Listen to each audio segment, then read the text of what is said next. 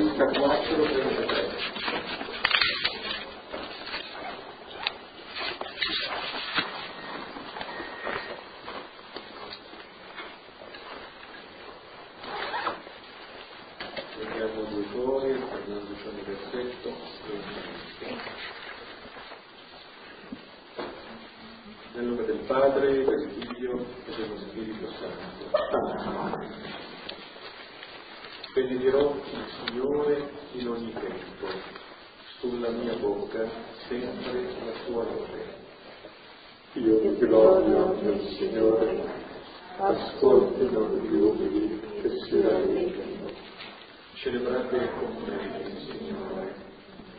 esaltiamo insieme il suo nome. Ho cercato il Signore e mi ha risposto, e da ogni timore mi ha liberato. Guardate a Lui e sarete raggiunti, non saranno confusi i vostri volti. Questo povero grida che il Signore non ascolta, lo libera da tutte le sue angosce. L'angelo del Signore si accampa attorno a quelli che lo temono e li salva. Gustate e vedete quanto è buono il Signore. Beato l'uomo che in lui si rifugia. Temete il Signore e i suoi santi, nulla manca a coloro che lo temono. I ricchi impoveriscono e hanno fame, ma chi cerca il Signore non manca nulla. Venite figli, ascoltatemi, vi insegnerò il timore del Signore. C'è qualcuno che desidera la vita, brama tutti i giorni per gustare del bene. Preserva le lingue dal male, le labbra da parole usate. Lontano dal male e fa il bene, cerca la pace e persegue. Gli occhi del Signore sui giusti, i suoi orecchi al loro grido di aiuto. Il volto del Signore contro i malfattori, per cancellare dalla terra il ricordo. Gridano e il Signore li ascolta, salva da tutte le loro angosce. Il Signore è vicino a chi ha il cuore ferito, che gli salva gli spiriti affranti. Molte sono le sventure del giusto, ma lo libera da tutte il Signore. Preserva tutte le sue ossa, neppure uno sarà spezzato. La malizia uccide l'Eterno, e chi odia il giusto sarà punito. Il Signore riscatta la vita dei suoi servi, chi in si rifugia non sarà condannato. Gloria al Padre e al Figlio e allo Spirito Santo, come era nel principio, ora e sempre, nei secoli dei secoli. Amen. Questo salmo si apre con un'affermazione che di fatto guida tutta la preghiera del salmista, benedirò il Signore in ogni tempo. Si possono vivere diversi momenti, ma unica è la fiume del, del salmista, dell'orante, quello di benedire il Signore. Cioè in ogni tempo ci data questa possibilità. È un invito ad avere negli occhi uno sguardo di fede sulla nostra realtà, a far sì che si realizzi anche per noi quello che dice il salmista al versetto 5, ho cercato il Signore e mi ha risposto. Quello di guardare a Lui per essere raggianti. È l'invito ad avere questo sguardo, questa attenzione al Signore in ogni momento, nella fiducia che Lui è lì, che Lui ci ascolta. Diceva al versetto 7, questo povero grida e il Signore lo ascolta. E poi anche più avanti, i suoi orecchi versetto 16, al loro grido di aiuto. Versetto 18, gridano e il Signore li ascolta. Da parte del salmista si sottolinea la prontezza del Signore all'ascolto. Dall'altra parte c'è un invito a rivolgerci a Lui, a far sì che possiamo confidare in Lui in ogni momento. E l'atteggiamento di fede che qui il salmista vuole offrire a noi come nuova possibilità da questo eh, rifugio nel, nel Signore, poi c'è l'altro invito, versetto 12, venite figli, ascoltatemi, vi insegnerò il timore del Signore. Cioè da un lato c'è la fiducia nel Signore che ascolta, dall'altro l'invito ad ascoltare, a entrare cioè in una dimensione di dialogo vero, di relazione autentica, in cui siamo ascoltatori e in cui riusciamo anche a comunicare. Questa relazione personale piena con il Signore si chiama fede. Col Salmo ci prepariamo al brano di oggi, Marco 9, 14, 29.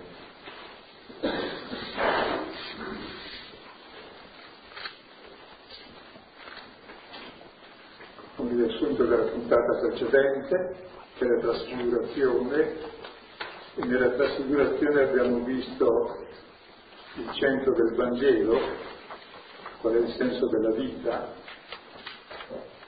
che si sperimenterà non solo dopo la morte, quello della resurrezione, ma già una vita nuova, trasfigurata, giorno dopo giorno, perché passa appunto dalla paura alla fiducia e dal male dell'egoismo all'amore corrisposto, questa è la trasfigurazione.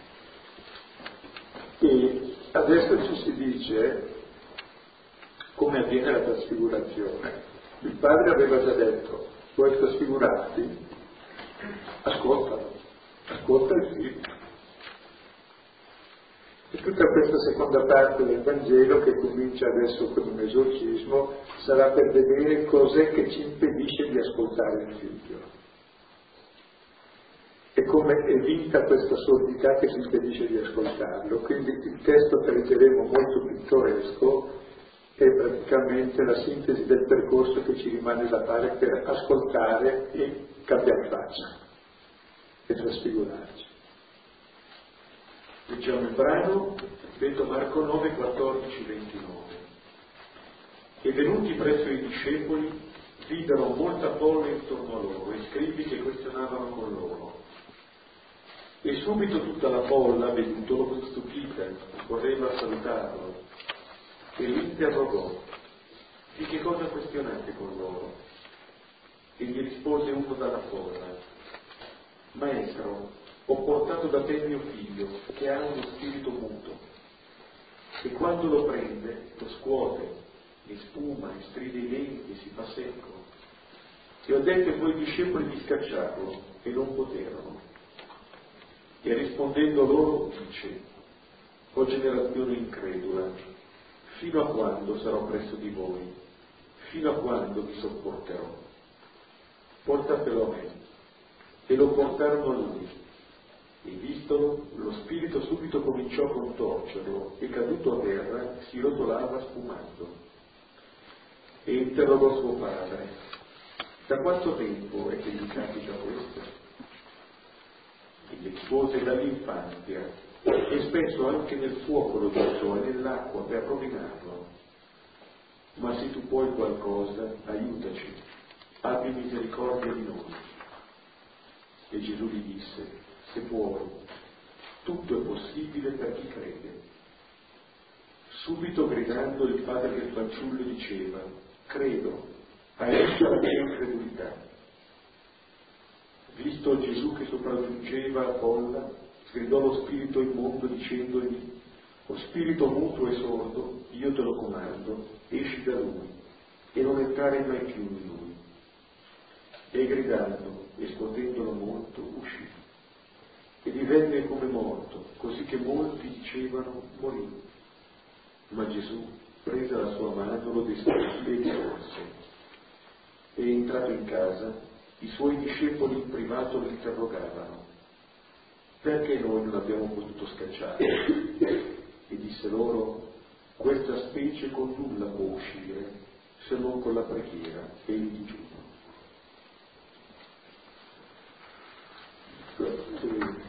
Fermeremo su questo testo molto suggestivo.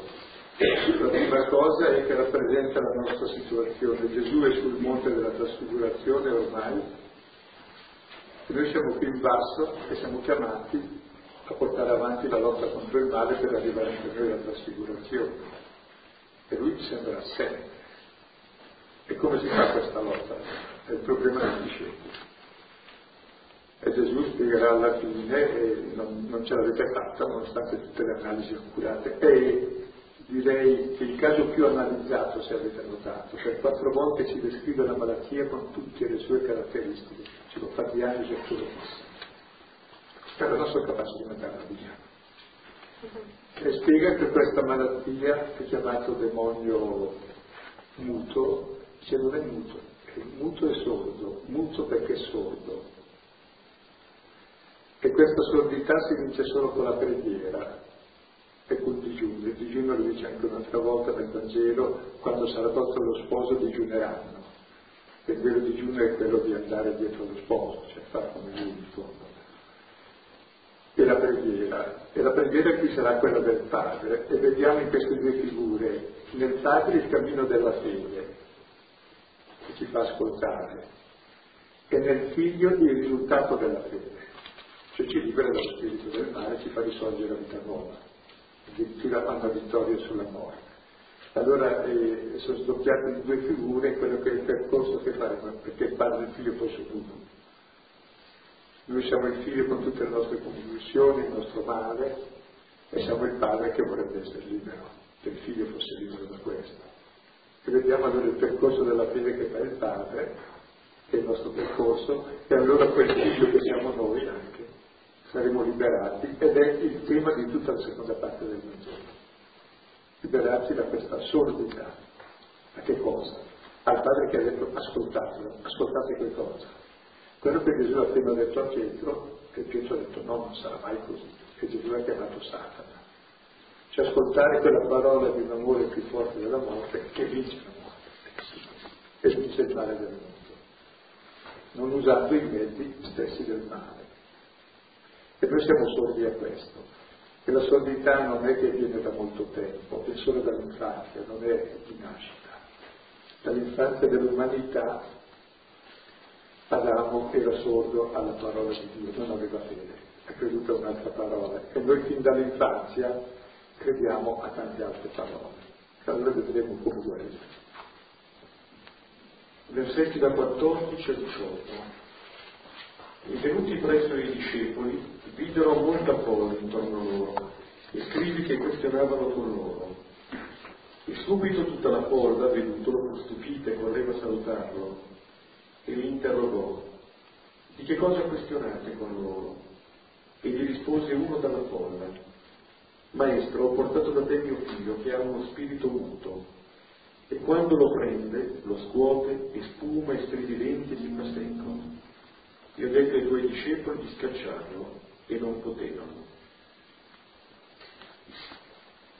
Qui il racconto riprende dalla discesa dal monte della trasfigurazione è un passaggio geografico fisico, ma è anche il passaggio che fa vedere cosa è avvenuto in assenza del Maestro, che cosa avviene quando Gesù non è presente. Sarebbe una comunità che lo dovrebbe rendere presente, in realtà vede che c'è molta folla intorno ai discepoli e c'è un dibattito in corso cioè come può continuare la lotta contro il male in assenza del Maestro? Qui Gesù che torna con gli altri tre discepoli che erano stati con lui, si accorge di qualcosa che forse non sta andando. E allora quando la, la folla va a salutarlo pone subito la domanda di che cosa questionate con loro. Sembra che questa domanda di Gesù faccia vedere da parte sua l'interesse per quello che sta succedendo. Sta a cuore a Gesù quello che sta avvenendo. È anche vero che immediatamente dopo l'episodio della trasfigurazione ci sia questo racconto. Cioè quello che è avvenuto sul monte della trasfigurazione non ha allontanato Gesù da noi, anzi l'ha reso ancora più vicino. La sua comunione col Padre è qualcosa che si porta anche in pianura. Non è una situazione privilegiata, ci sono dei momenti forti e poi c'è la realtà quotidiana, no. Quel ascoltatelo che il Padre dice vuol dire che siamo chiamati ad ascoltarlo sempre, in ogni luogo e in ogni tempo, come diceva il Salmo che abbiamo pregato all'inizio.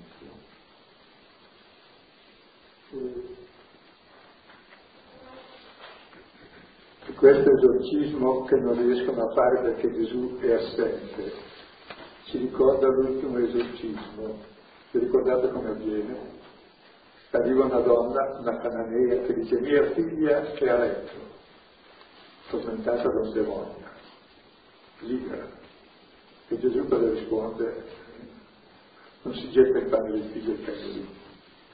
E lei risponde, ma anche i cagnolini sotto il, pane, eh, sotto il tavolo dei padroni mangiano le briciole del pane del figlio. E questo miracolo non lo fa Gesù, ma dice la tua fede, per questa tua parola tua figlia è salva. Quindi Gesù, eh, lì un esorcismo parte in assenza di Gesù, attraverso la fede della madre. Per dire che la presenza sua è data dalla fede. Qui invece i discepoli fanno tutti, deve essere anche interessante cosa facevano e discutevano tra loro, come scrivi, dicevano come faceva Gesù poi per esorcismi. Allora facciamo anche noi, facciamo gli stregoni, no? Cioè, no, ma non si fa così, faremo questo, per tutto il tempo a discutere. In genere quando discutiamo è perché non sappiamo cosa fare. No? E quello che avviene per quanto riguarda i discepoli non è qualcosa di accessorio, perché è uno dei compiti che ci avevano dato loro dal capitolo terzo, quando erano costituiti dodici, uno dei motivi era per, perché scacciassero i demoni. E non riescono. Falliscono in qualcosa che deve essere essenziale per loro. Ma la questione sarà perché? Che cosa c'è che non va? Allora quello che avviene, anche questa discussione che sembra di intuire, di fatto sembra non viene riportata, ma siccome non arriva a una soluzione, sembra che appunto sia una discussione tra gente che non si capisce, che non si comprende, gente che non ascolta, che non parla, che in assenza del maestro ha sperimentato il proprio fallimento. Hanno visto fare Gesù determinate cose e poi lasciati soli non riescono. Ed è interessante che però hanno fatto anche gli esorcismi una volta andati in missione a due a due, ecco ormai adesso non ci riescono. Che tra l'altro non è un problema banale perché il problema del male è l'unico problema. E qui è descritto a tinte fortissime. Dice che lo prende, lo scuote, lo schiude, striga i denti, lo fa secco e poi si dice che lo straccia, lo contorce, lo rotola, lo sposta, lo butta nel fuoco, nell'acqua e alla fine rimane morto. Cioè, peggio di così non può essere. Ed è descritto più volte per dire non è una cosa banale questa lotta contro il male, per tutti sperienziamo. E anche qui vediamo prima, eh, Silvano accennava appunto alla cananea e alla figlia, qui vediamo un padre e ancora un figlio. Come dire che c'è qualcosa che sembra interrompersi in questa vita, sembra che, non, che le cose non vadano come uno si aspetti. E così come una madre che per il padre sembra che quella vita che ha contribuito a procreare poi incontri delle difficoltà. E il fatto che questo padre porti il figlio da Gesù vuol dire che la fede non è un accessorio, Qui è questione di vita o di morte. Se questo figlio può continuare a vivere o vivere pienamente o no. tra l'altro è bello che la figlia vive per la fede della madre e il figlio per la fede del padre. Cioè è stranissimo, eh? Che in realtà è il padre che guarisce, allora il figlio siamo figli. È la madre che guarisce, allora il figlio siamo figli. Sembra strano. Sì, perché è vero, in tutti e due i casi uno pensa di portare l'attenzione sulla figlia e sul figlio, in realtà i primi sono la madre e il padre, lì il bandolo che Gesù aiuta a scoprire, aiuta a definire. Tenete presente appunto che qui si descrive nel figlio il male che abbiamo, nel padre la volontà di uscire, tutto sommato, e non ci riesce se non ha certe condizioni. E allora vediamo. Come sul questo versetto 17 18 dice maestro portate mio figlio ho detto ai quei discepoli di cacciarlo non poterono allora o il maestro non ha insegnato bene ai suoi discepoli oppure questi discepoli non hanno ancora compreso questo maestro questa è la eh, lascia fuori un po' sospeso ma Gesù risponde subito a questa possibile obiezione però come dire, lui l'ha portato da Gesù e i suoi discepoli non sono riusciti. E questo spirito com'è? Muto. Il brano seguente di cosa parla? Gesù che dice la parola, mentre è in cammino, e poi quando arriva a casa, qui siamo di nuovo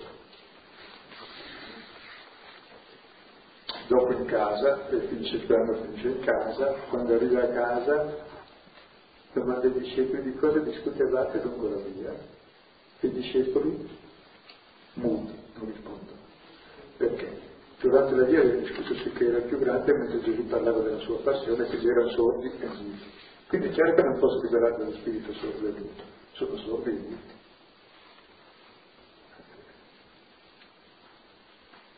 E quello lo vedremo la prossima volta, ma è, è snocciolo, cioè non riescono a liberare perché loro non si accorgono di avere loro quello spirito. È quello che, a cui Gesù sta evocando questi discepoli, riconoscere. E ricordate anche che l'ultima parte del Vangelo, il penultimo miracolo era del sordo muto e poi della vista in due rate. Adesso c'è questo sordo muto e poi ci sarà ancora il miracolo della vita, cioè che nasce la vita nuova, giusto? E tutto ciò che farà questa seconda parte del Vangelo sarà proprio entrare nella nostra sordità per guarirci da questa sordità davanti a che cosa? A una cosa semplice, dalla passione e l'amore che ha Dio per noi, che si confronta poi con tutte le nostre realtà che vedremo. Versetti 19 e 20 e rispondendo loro dice, o generazione incredula, fino a quando sarò presso di voi? Fino a quando vi sopporterò? Portatelo a me. E lo portarono a lui. E vistolo, lo spirito subito cominciò a contorcerlo e caduto a terra si rotolava spumando. Dice il Vangelo rispondendo loro, gli ha parlato uno della folla, ma Gesù risponde loro, perché quello che sta dicendo non investe solamente il padre di questo figlio, anzi investe ciascuno di noi, quando dice generazione incredula, non si sta rivolgendo solamente a quelli che ha di fronte, ma attraverso questa parola del Vangelo, questa parola giunge a noi e cerca di smascherare anche in noi ciò che non si abbandona con fiducia al suo amore, ciò che fa resistenza. L'essere sordo è appunto questo, vuol dire l'essere chiuso, non essere disposto né ad accogliere questo Signore né a comunicare con questo Signore. E poi per questa folla ci sono i discepoli, appunto, che sono sordi e muti perché, e soprattutto loro sono increduli, perché mancano nella fede, se no l'avrebbero già fatto il miracolo. Quindi è rivolto a ciascuno di noi dicendo ma come mai in me non avviene questo? Cosa deve avvenire in me? E notate anche il ritmo del testo, che il padre dice il mio figlio muto lo prende, lo scuote, lo eh, schiuma, svira i denti, si fa secco. Poi lo porta davanti al Signore, che lo contorce e cade a terra e si rotola e spuma. E poi il padre dice così dall'infanzia il fuoco, l'acqua, tentato d'inverno, eccetera. E poi di nuovo ancora. Cioè, è descritto quattro volte, cioè infinite volte questo male, sembra quasi interminato. E Gesù coglie subito la questione generazione incredula. Questa è la questione, la mancanza di fede. E c'è questo, chiamiamolo sfogo, di Gesù fino a quando? Fino a quando? Fino a quando? Morirà in croce. C'è mancanza di fiducia fin dall'inizio. Adamo non ha creduto all'amore di Dio, non crede all'amore del Padre. È l'uccisione del Padre e il suicidio del Figlio. Non puoi dire, fatti che non puoi. Quindi eh, è una cosa seria, è, è, lui che è il figlio che ha per noi lo stesso amore del Padre dice fino a quando vi sopporterò, fino alla croce, oltre a. Cioè lui morirà in croce Dio per testa nostra sua vita. Perché se uno ti ama e tu non lo vuoi, quello ci creda. Perché solo Dio che ci può l'amore, perché è amore, più forte della morte. E tutti i nostri mali vengono da questa sfiducia originaria, che viene dall'infanzia, non è originaria. È stata introdotta da una menzogna, da un sospetto, da un dubbio, da tante storie sbagliate, però è di fatto è così, che viviamo tutti questi contorcimenti, sfumare di lineari intenti, senza incolpere, rotolare, non so. Avete mai provato questi sentimenti? Cioè, è molto pittoresco, ma è così. Come la nostra incredulità genera la sofferenza del Signore, anche se di fatto sarà questa nostra incredulità poi a farci sperimentare fin dove arriva questo amore per noi. Porta è vero la sofferenza, ma non distoglie Gesù dal suo cammino, dal suo percorso. È anche bello il passaggio, è fino a quando sarò presso di voi, fino a quando vi sopporterò, portatelo a me. Eh, poi è vero, fino a quando vi sopporterò non ne posso più. È bravo. Come se in questa seconda... Fino a quando sono con voi, fino a quando vi sopporto, fino a quando ci sopporterà, fino a quando lo eliminiamo per la nostra mancanza di fede. Allora finite di sopportarci, ma sarà chiaro l'inganno. Cioè, guarisce la nostra solità, ma non è, sbagliata, allora pensare che non vi voglia bene. Come se appunto non rimandando via questa generazione incredula, addirittura poi vi faccia dire a queste persone portatelo a me.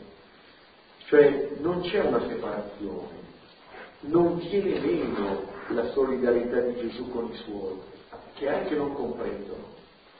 Anzi, attraverso quello che sta avvenendo comprenderanno che cosa il Signore vuol fare anche con loro. Ciò che avviene con questo ragazzo sordo muto è ciò che è chiamato ad avvenire anche con i discepoli, che sono anche loro sordomuti, ma non lo sanno. Allora in quello che avviene con questo figlio, portatelo a me, è come se ogni discepolo venisse portato lì da Gesù. Come dire che inquadra bene la situazione. Cioè, di fronte a, questa, a ciò che sta avvenendo, alla situazione di questo figlio, alla folla, al padre, ai discepoli, Gesù acchiara tutta la situazione. E tra l'altro c'è anche la finezza del testo, dove in fondo il padre sembra buono, no? Al figlio c'è addosso tutto il male. In realtà è del padre, che fa parte della generazione incredula. Se notate il figlio, il padre, Gesù interroga il padre. E all'interrogazione del padre che si vede come è fatto il figlio. Cioè, strano, no? perché il padre è quello che non ha fede, il figlio è quello che non seguisce le conseguenze, che in realtà sono le due parti di noi. Però è anche vero, è anche vero, cioè, che c'è qualcosa da guarire in ciascuno di noi, nella nostra figura di padre e di madre, cioè che dobbiamo avere fiducia noi per primi nella vita, e allora qualcosa passa anche all'altro. E cominciano a fare qualcosa, cominciano cioè a obbedire a quello che Gesù dice, portatelo a me e lo portarono a lui. Questo è il passo di fare quello che Gesù chiede, dare fiducia a questa parola. Cioè, non fermarsi davanti a quello che può essere l'insuccesso, ma confidare. Qui perlomeno si realizza quel ascoltatelo. Almeno in questa parola, portatelo a me, lo portarono a lui. E quando lo portano a Gesù, ecco che eh, questo spirito si scatena, cioè reagisce. Vicino a Gesù, di fronte alla bontà, lo spirito del male continua a far male, come se cercasse di difendersi dalla bontà del Signore, ma questo ci fa vedere che di fronte a Gesù le forze del male emergono nella loro verità e sono forze che ci fanno male. E la possibilità della guarigione che ricadano su Gesù, che lui le assuma su di sé. Prima si diceva appunto che morirà per questo. Però di fatto questa lotta è la lotta che ci aiuta a venire fuori come persone nuove. Se si combatte il male, il male ci combatte. Se andiamo via tranquilli, forse vuol dire che il male è contento così. Ricordate il primo esorcismo della sinagoga, quello lì andava tutti i sabati nella sinagoga, dove che pensava domenica, lo spirito del male stava tranquillo, a fare Gesù si mette a contorcersi e a dire che sempre a me che sei venuto a rovinarci, proprio davanti alla possibilità del bene che il male che emerge dal suo terreno. Cioè si ribella, non lo vuole più. Perché si identifica col male che ha dentro e non vuole cambiare. Vediamo i versetti da 21 a 24. E interrogò suo padre, da quanto tempo è che gli capita questo? E gli rispose dall'infanzia e spesso anche nel fuoco lo gettò e nell'acqua per rovinarlo. Ma se tu puoi qualcosa, aiutaci, abbi misericordia di noi. E Gesù gli disse, se vuoi, tutto è possibile per chi crede. Subito gridando il padre del fanciullo diceva, credo, aiuta la mia incredulità. Gesù vede questo ragazzo contorcersi e interroga suo padre, cioè vede il figlio e interroga il padre, come dire che non è solo una questione di prendere informazioni, di partecipare, ma è anche di tenere presente che non è solo il figlio in questione qui, c'è qualcun altro da guarire. Allora la domanda per quanto tempo gli capita questo, si sottolineava già prima quanto si dice a proposito dell'infanzia, e questa domanda di Gesù che si è fatto vicino a questo padre è come se cominciasse già a sciogliere questo padre, perché di fatto non gli, non gli risponde solamente quello che Gesù ha chiesto, sarebbe potuto limitare a dall'infanzia, ma continua a descrivere quello che avviene. È come se in questa risposta questo padre facesse vedere che finalmente c'è qualcuno che lo sta ascoltando. E questo Gesù si sta interessando di lui. Già questo forse ha posto un segno distintivo nei confronti dei discepoli in ciò che non hanno fatto. E poi la richiesta. Interessante anche questa. Se tu puoi qualcosa, aiutaci, abbi misericordia di noi passa la richiesta di questa persona ad essere non solamente una preghiera per il figlio, non dice aiutalo, abbi misericordia di lui, ma aiutaci, abbi misericordia di noi. E poi addirittura arriva al, al versetto praticato a dire aiuta la mia incredulità. Cioè prima c'è un padre che prega per il figlio, poi questa richiesta è una richiesta comune, alla fine questo padre prega per sé. Cioè di fronte a questo Gesù, questo padre comincia a capire che cosa è in gioco. È davvero una scoperta grande. Vuol dire un padre che ha portato da Gesù il figlio e scopre che la guarigione che chiede è la propria guarigione. Prima parlavo sempre loro, lì, loro, loro, chi fa questo, chi fa quest'altro, abbi misericordia di noi, se puoi. Quindi è l'inizio della fede e il riconoscere il bisogno è suo e quello dell'altro suo. E poi c'è questo se puoi, che è fondamentale. Se ricordate il primo miracolo, quello del lebbroso, che ha detto se vuoi puoi andare.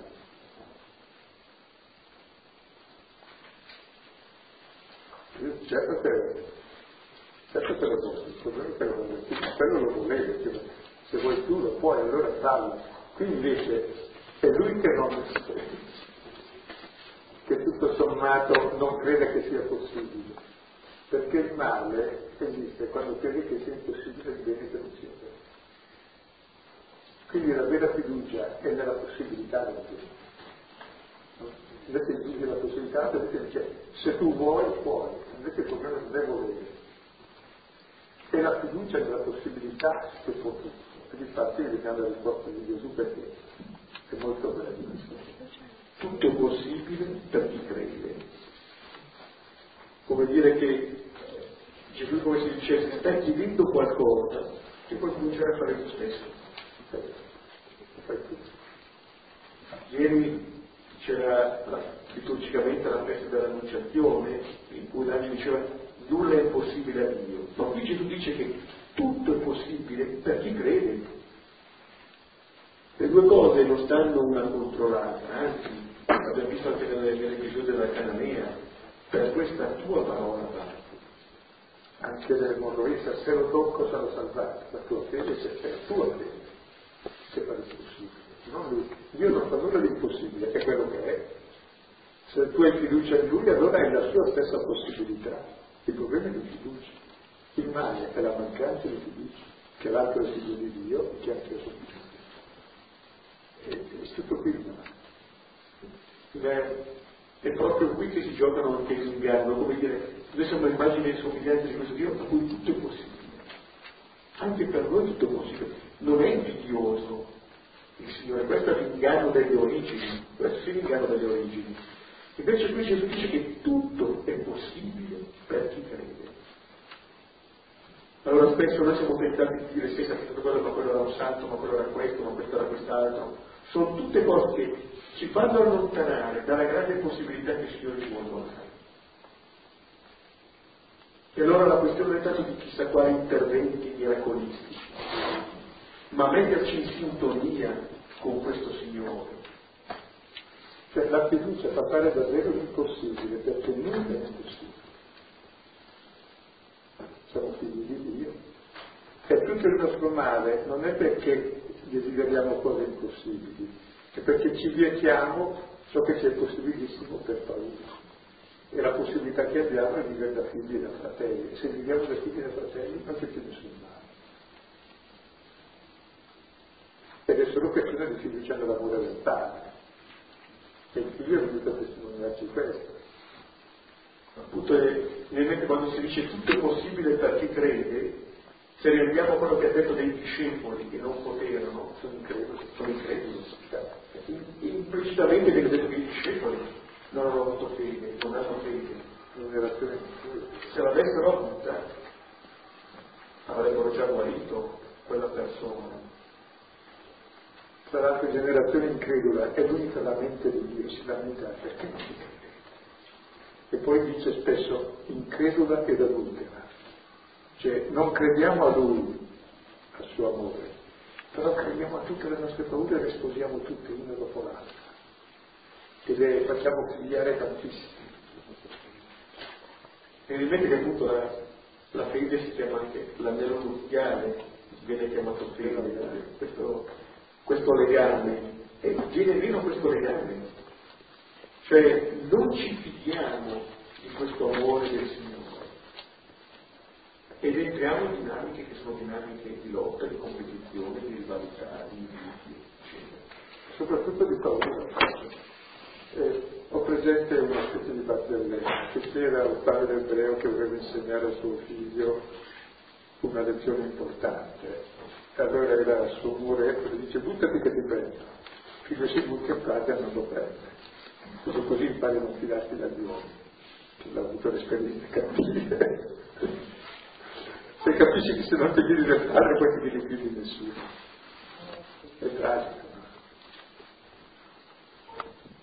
che è la storia dell'umanità, la gente di tre bolle. Allora tutto è possibile per chi crede, dice Gesù, e allora c'è la reazione immediata del padre, gridando. Il padre del fanciullo diceva, credo, e lui che grida, eh, ci sono detto, credo, aiuta la mia incredulità.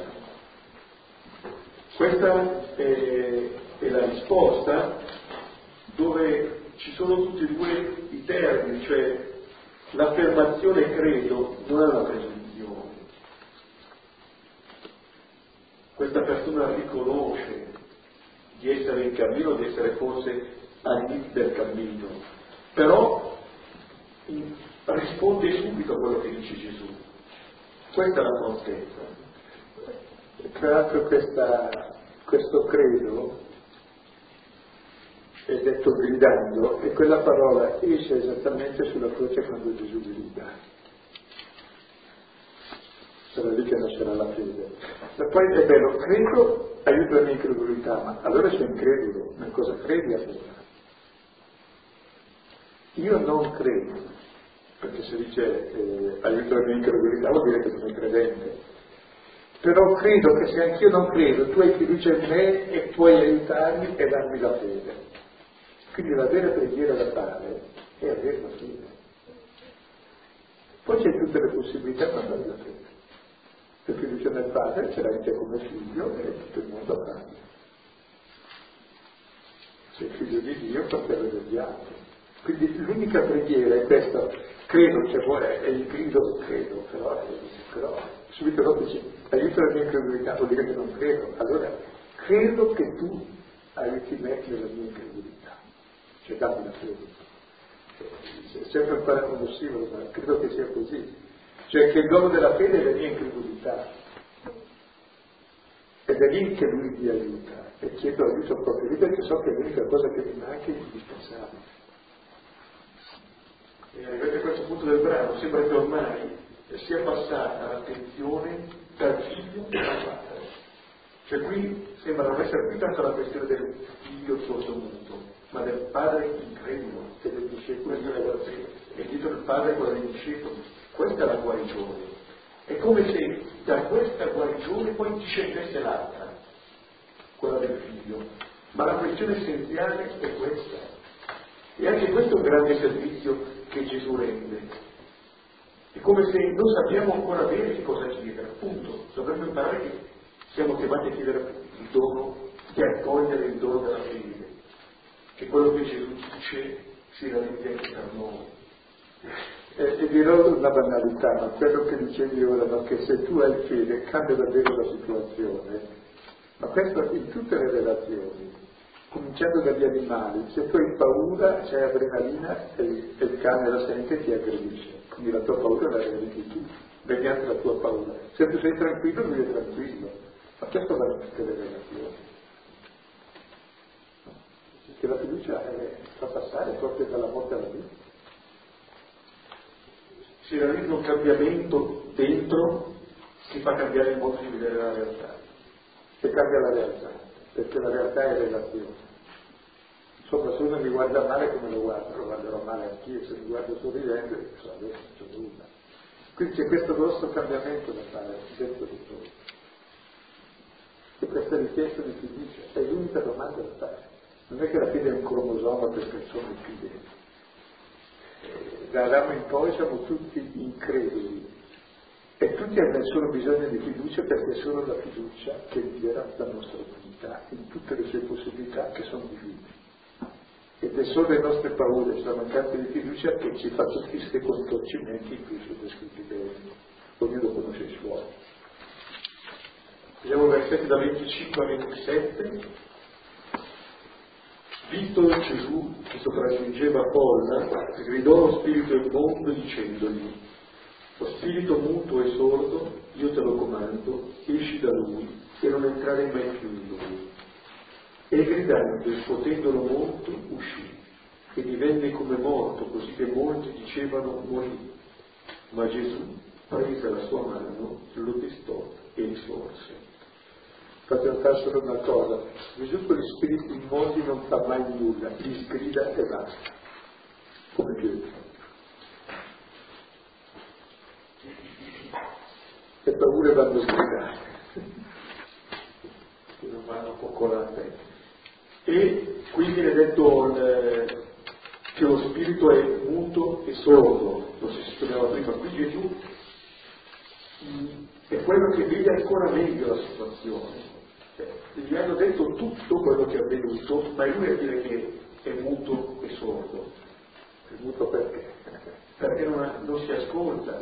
Cioè, è la, la, malattia, l'esatta malattia che ha, che si oppone alla parola del padre, all'ascoltarlo, sia l'ascolto del padre, sia l'ascolto del figlio. Allora è la chiusura che è di fronte a questo e il comando per uscire, e di non entrare mai più in lui. Allora è un comando molto forte, quello di Gesù che ci dice che questo spirito può entrare. È una lotta che va, va combattuta, cioè che ci possiamo far riprendere dalla sfiducia nei suoi confronti. Tra l'altro è bello no, questa aggiunta che tu hai sottolineato, muto, non è muto, è muto perché è sordo cioè se tu non ascolti la parola di amore e di fiducia, è chiaro che non la scriverai mai. Per cui il problema è di ascoltare quella parola d'amore originaria che abbiamo dimenticato, che siamo figli di Dio, che siamo Allora sì, possiamo vincere anche, non siamo più muti, possiamo comunicare lo stesso amore ricevuto. Quindi il problema è come vincere la sordità, non la mutezza. E questo spirito esce e questo ragazzo, questo figlio sperimenta un po' questo mistero di morte e di risurrezione. C'è una lotta che sembra costare molto cara a questo figlio, ma è un passaggio. Quello che qui viene affrontato è appunto la morte per la risurrezione, qui c'è quello che avverrà per Gesù, ma che avviene nel battesimo, di ciascuno di noi, una morte che è per una rinascita. E quello che avviene è una modalità già vista con Gesù. Gesù presa la sua mano, c'è questo tocco che esprimeva appunto la fede nel Signore, questo tocco reciproco, e viene usato lo stesso verbo della risurrezione, cioè la terapia, la guarigione avviene attraverso questo contatto con Gesù attraverso questa fede. Allora è il cammino che fa questo ragazzo, ma dietro di lui è il cammino che è chiamato a fare suo padre ed è il cammino che sono chiamati a fare anche i discepoli. Ascolta, è bello che stavo notando che come il padre grida, anche Satana grida, cioè sta uscendo il diavolo dal padre quando dice credo. E poi il figlio è chiamato poi Dio, che è la stessa parola che si usa del figlio Gesù morto e risorto. Cioè, si identifica ormai Gesù, infatti muore per, per vincere questo male. Ed è Gesù il figlio morto e risorto, che ha portato su di sé tutto il nostro male, che è la sfiducia nel Padre. Perché lui è l'unico che conosce l'amore del Padre, che ha avuto fiducia e noi l'abbiamo deciso per questo, come l'esperienza. E quindi è già una, un anticipo di quel che avverrà alla fine questo grido che saremo finalmente liberati dalla sfiducia e crederemo all'amore, che Dio è amore. Andiamo agli ultimi due versetti, 28 e 29. È entrato in casa, i suoi discepoli in privato lo interrogavano, perché noi non abbiamo potuto scacciarlo? E disse loro, questa specie con nulla può uscire se non con la preghiera e il digiuno. Qui entrano in casa, e li troveremo in casa anche più avanti, e lo interrogano. Quello che colpisce i discepoli è perché loro non hanno potuto scacciarlo. Hanno sperimentato la loro impotenza e non hanno ancora compreso il perché. Ecco, Gesù ha appena detto tutto è possibile per chi crede, ma si dimostrano sordi anche di fronte a questa domanda. Sono talmente chiusi, non c'è solamente una chiusura del singolo, qua sembra essere la chiusura del collegio apostolico a questa parola di Gesù, perché noi non abbiamo potuto scacciarlo. Che non ha sentito perché continuano in questa sordità, tanto che Gesù nella risposta appunto ribadisce questo può essere cacciato con la preghiera. E di nuovo la sottolineatura dell'ascolto, della comunicazione. E poi vedremo, andando avanti nel brano, che cosa succederà per vedere se questi hanno compreso o no. Tra l'altro il digiuno nel capitolo secondo si dice quando sarà tolto lo sposo digiuneranno, si chiama la morte del Signore, cioè lo capiranno solo morte, dopo la morte di Gesù quelli danno dalla sordità.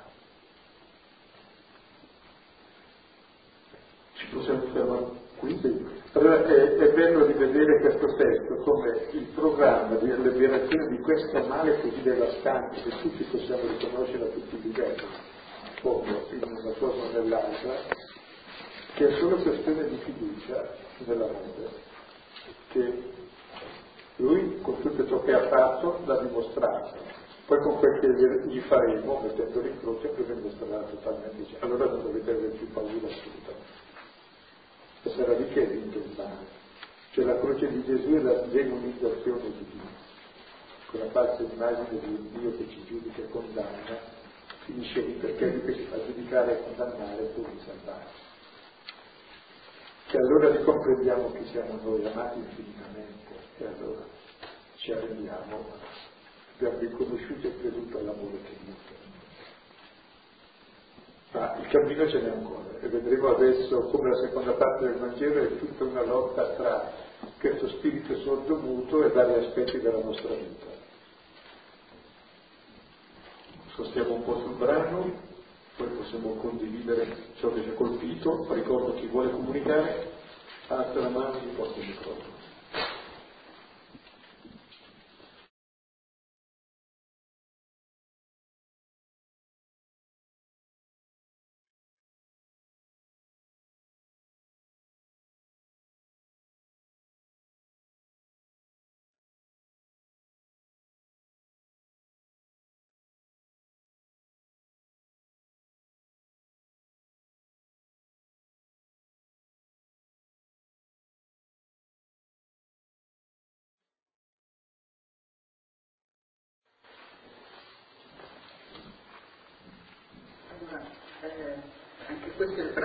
Ricco, perché ho visto due punti. Uno, in fondo, quando eh, i discepoli che si prendono appunto dalla parte giusta, mi sembra che ripropongono un po' il peccato di Adamo no? Eh, quasi l'invidia di non essere come Dio, insomma, no? E quindi avevano imparato tutte le formule magiche giuste e poi la stregoneria non si riesce e in questo vedo appunto un po' questo difetto. No? Nell'altro invece eh, il padre che mi sembra che eh, riesce a volere il figlio nel momento in cui capisce che non sta credendo e quindi chiede aiuto lui per sé, cioè non, non più per il come Dio si fa che si mette in gioco lui verso il futuro. E questo mi piace, questo padre che, che fa il padre davvero, che crede che suo figlio possa guarire, se lui ci crede. Tra l'altro le cose che ha detto sono molto interessanti su questi perché la prima è che i discepoli non escono perché sono invidiosi non sanno dei e pensano che bisogna rubargli qualcosa perché formula magica, no, invece proprio si passa basta la fiducia, cioè non ha fiducia. E poi il padre proprio, gli esce il demonio quando grida e dice credo aiuta la mia incredulità, cioè quando esce la sua incredulità. Dice, io sono incredulo, aiutami nella mia, credo che tu puoi aiutarmi in questo. Ed è lì che aiuta la religione ed è come Gesù nell'orto che dice al Padre eh, non la mia ma la tua volontà. La mia dire che di sfiducia quindi non mi fido di te. E vince lì il male dicendo fai la tua e credo che la tua va bene quindi ti guarisce il figlio. E qui è per il padre e per questo vuole Gesù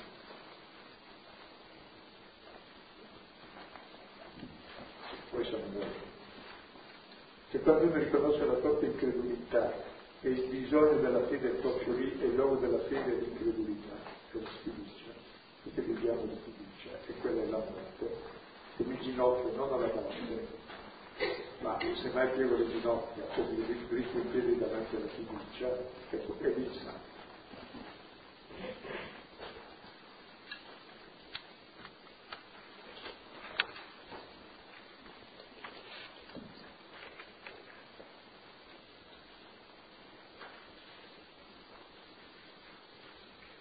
venirà qui la fa la nostra fede, non Dio.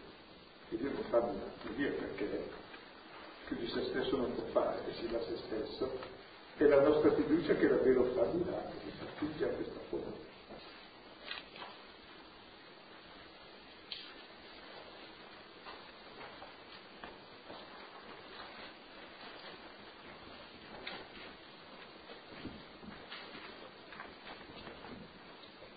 A me ha colpito molto questa cosa eh, che avete detto ehm, e secondo me è da tenere a mente che se combattiamo il male, il male ci combatte e quindi ci fa sentire male. Se invece non lo combattiamo, sta comodo in noi e languisce e ci lascia tranquilli in un certo senso, perché così può, può sopravvivere. È proprio secondo me da tenere a mente.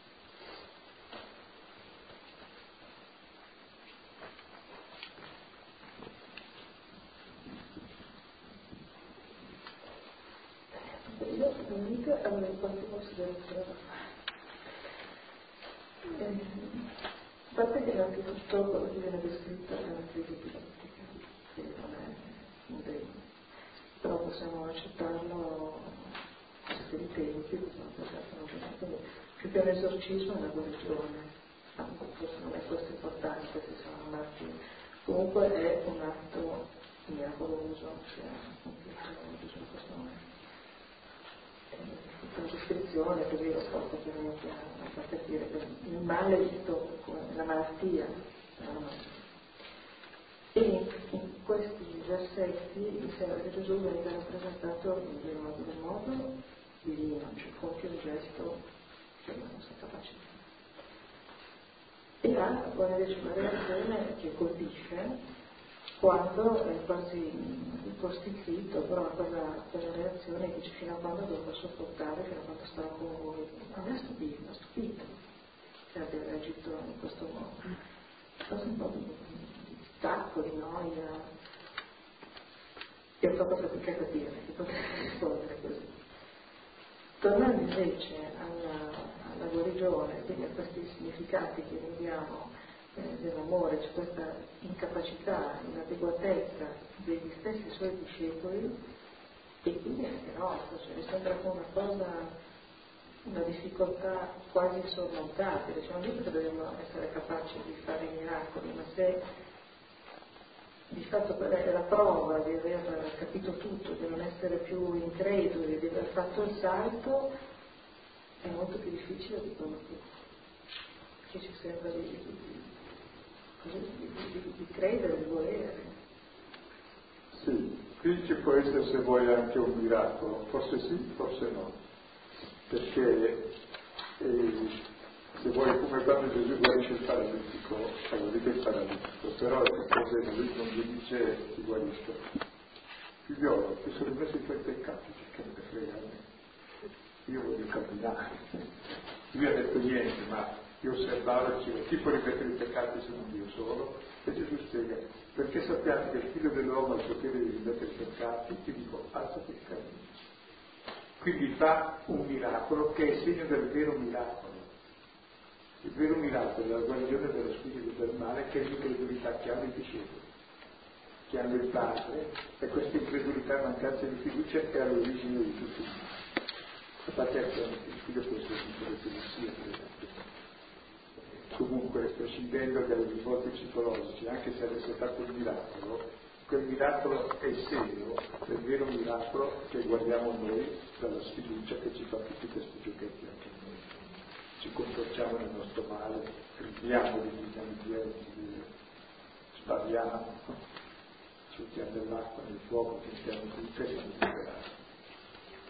Quindi è l'uscita da questa, eh, dal potere della sfiducia che ti chiede schiavo, la sfiducia dell'amore. Quindi può essere un miracolo, ma il vero significato è la guarigione del padre, è la risurrezione del figlio, che è del futuro. Non so se poi l'impazienza di Dio è molto bella, perché quando Dio perde la pazienza, si arrabbia e la cioè che bello. Cioè basta su questo testo quello intervengo lì portatelo qui che è vero se spazientisce dice portatelo qui no. Che sto dicendo invece no cioè per davanti al male perde la pazienza basta scaricate il suo che alla fine sarà lui il figlio morto di Gesù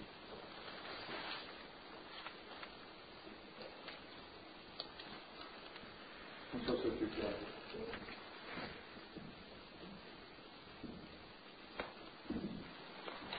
A me quello che mi ha colpito tanto è stato la preghiera del Padre, aiutami nella mia incredulità.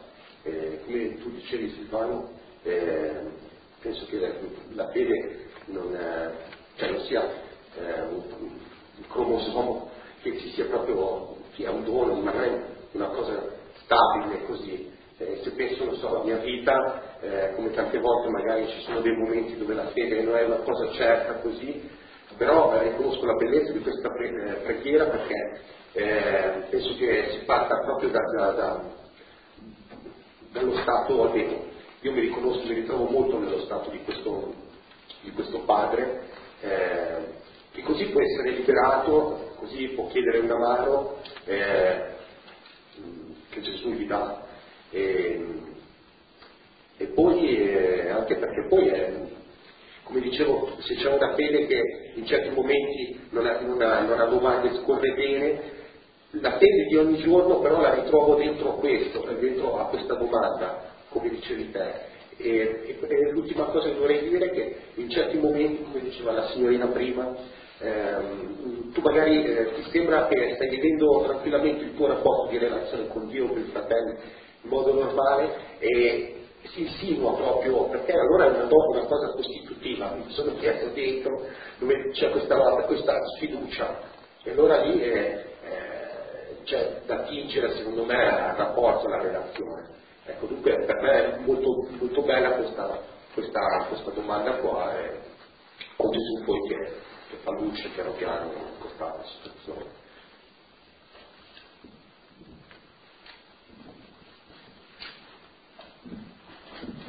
Io ho fatto una, un paio di cose. Allora, una cosa all'inizio e alla fine, eh, mi sembra che proprio nei primi versetti che abbiamo letto il soggetto principale sono i discepoli che stanno parlando e quando Gesù arriva in realtà mi pare di capire che interroghi i discepoli, però a rispondere è il padre. Quindi mi sembra quasi che i discepoli stanno parlando di questo caso ma sono dimenticati totalmente di Gesù. Eh, e quindi anche alla fine quando gli dice di, che per poter fare questo, per poter scacciare eh, questo demone è necessaria la preghiera, credo che sia un invito a ritornare in comunione con lui, eh, una comunione che evidentemente ho perso completamente della disputa sulle, sui metodi per scacciare il demonio. E poi vabbè, tutto il resto del, del racconto di questa sera mi prende molto come mamma di tre figli adolescenti. e io sinceramente in questo spirito muto vedo anche l'incapacità dei genitori di capire quello che hanno a volte i figli, eh, cioè è uno spirito di cui vede che magari il figlio non sta bene, eh, capisce che c'è un, un disagio e, e non riesce a capirla, ecco anche qui io vedo un problema di comunicazione, però forse è perché sono troppo dentro questa situazione di staccarmi. E sai che, questa sta dicendo molto importante anche nelle relazioni con i figli, non a caso il padre figlio e più della madre figlio. Perché noi siamo le relazioni che abbiamo e quella è la relazione costitutiva. E la nostra prima relazione col padre e madre che è Dio è stata di sfiducia quindi di sordità all'amore, che certamente la madre e il padre ce l'hanno per il figlio, come certamente Dio per noi. Eppure c'è un disturbo di comunicazione, non so, qualche serpentello che entra a comunicare altre notizie che ce le abbiamo dentro perché, insomma, per quanto vuoi bene e l'altro non lo capisce mai. E poi le cose che fai magari possono avere un risvolto esattamente opposto, dice ma come dico scusa, mi soffoco, non è sopportabile, e qui non va bene nulla. Eh, io sono proprio non devo là. Solo quando però se c'è realmente l'amore e una certa pazienza e fiducia, allora le cose vanno, vanno, vanno e vanno a andare. Se invece c'è paura che accada qualcosa di negativo, si rischia di farlo accadere. Cioè si crea la sfiducia e la paura, la paura e la sfiducia fa esattamente ciò che si crea allora per dare molta fiducia, meglio sbagliare con fiducia che per giusti per paura.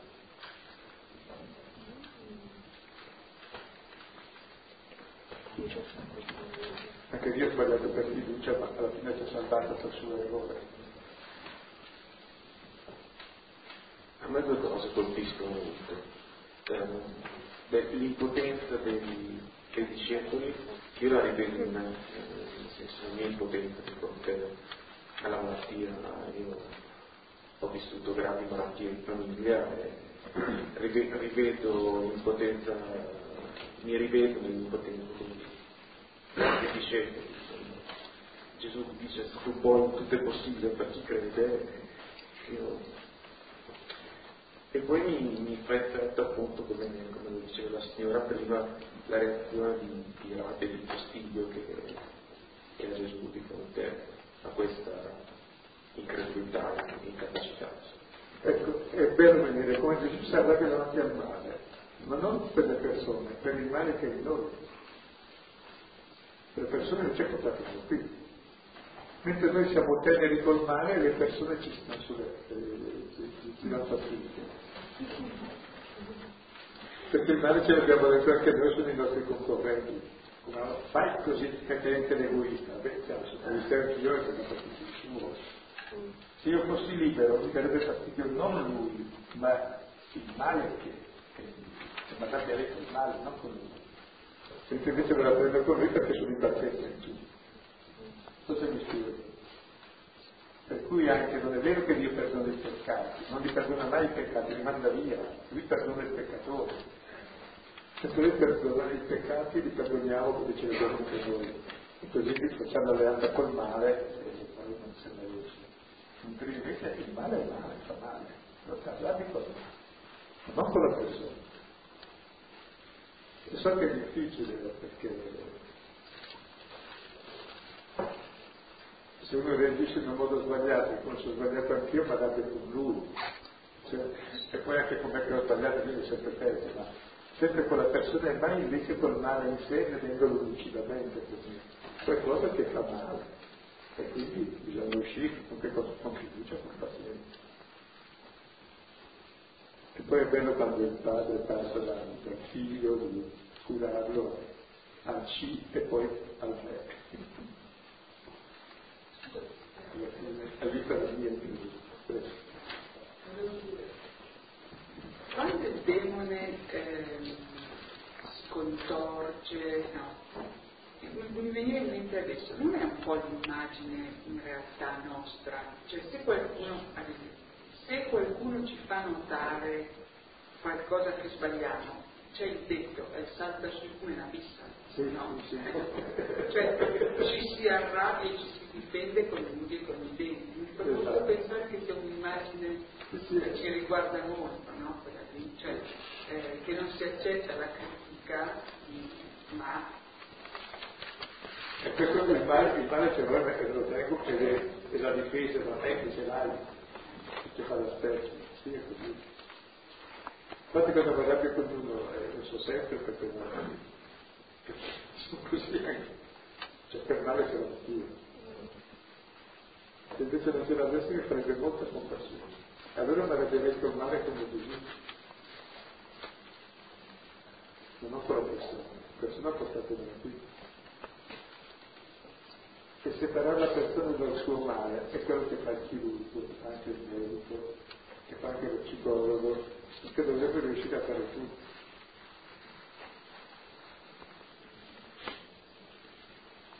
Cominciato con lo stesso.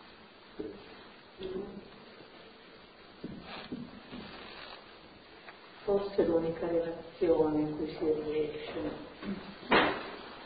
questa è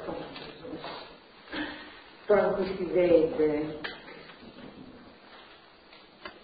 che è possibile mantenere un rancore, quella con il figlio, che ti fa arrabbiare, che ti fa imbestialire, che lo mandi a quel paese e poi però vai a, a riprendere. però poi lo vai a riprendere, cioè non riesci a, a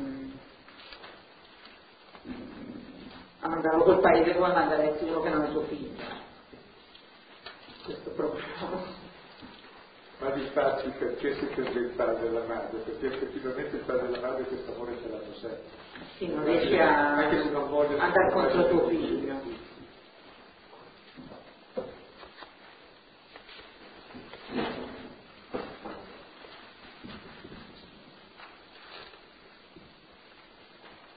Ci vediamo martedì prossimo per il seguito che ci introduciamo alla settimana santa per questo seguito. Padre nostro, che sei sia santificato il tuo nome, sia fatta la tua volontà, come in cielo così in terra. Dacci oggi il nostro pane quotidiano, e rimetti a noi i nostri diritti, come noi rimettiamo i nostri deboli, e non ci indurre in tentazione, ma liberaci dal male. Nel nome del Padre, del Figlio e dello Spirito Santo.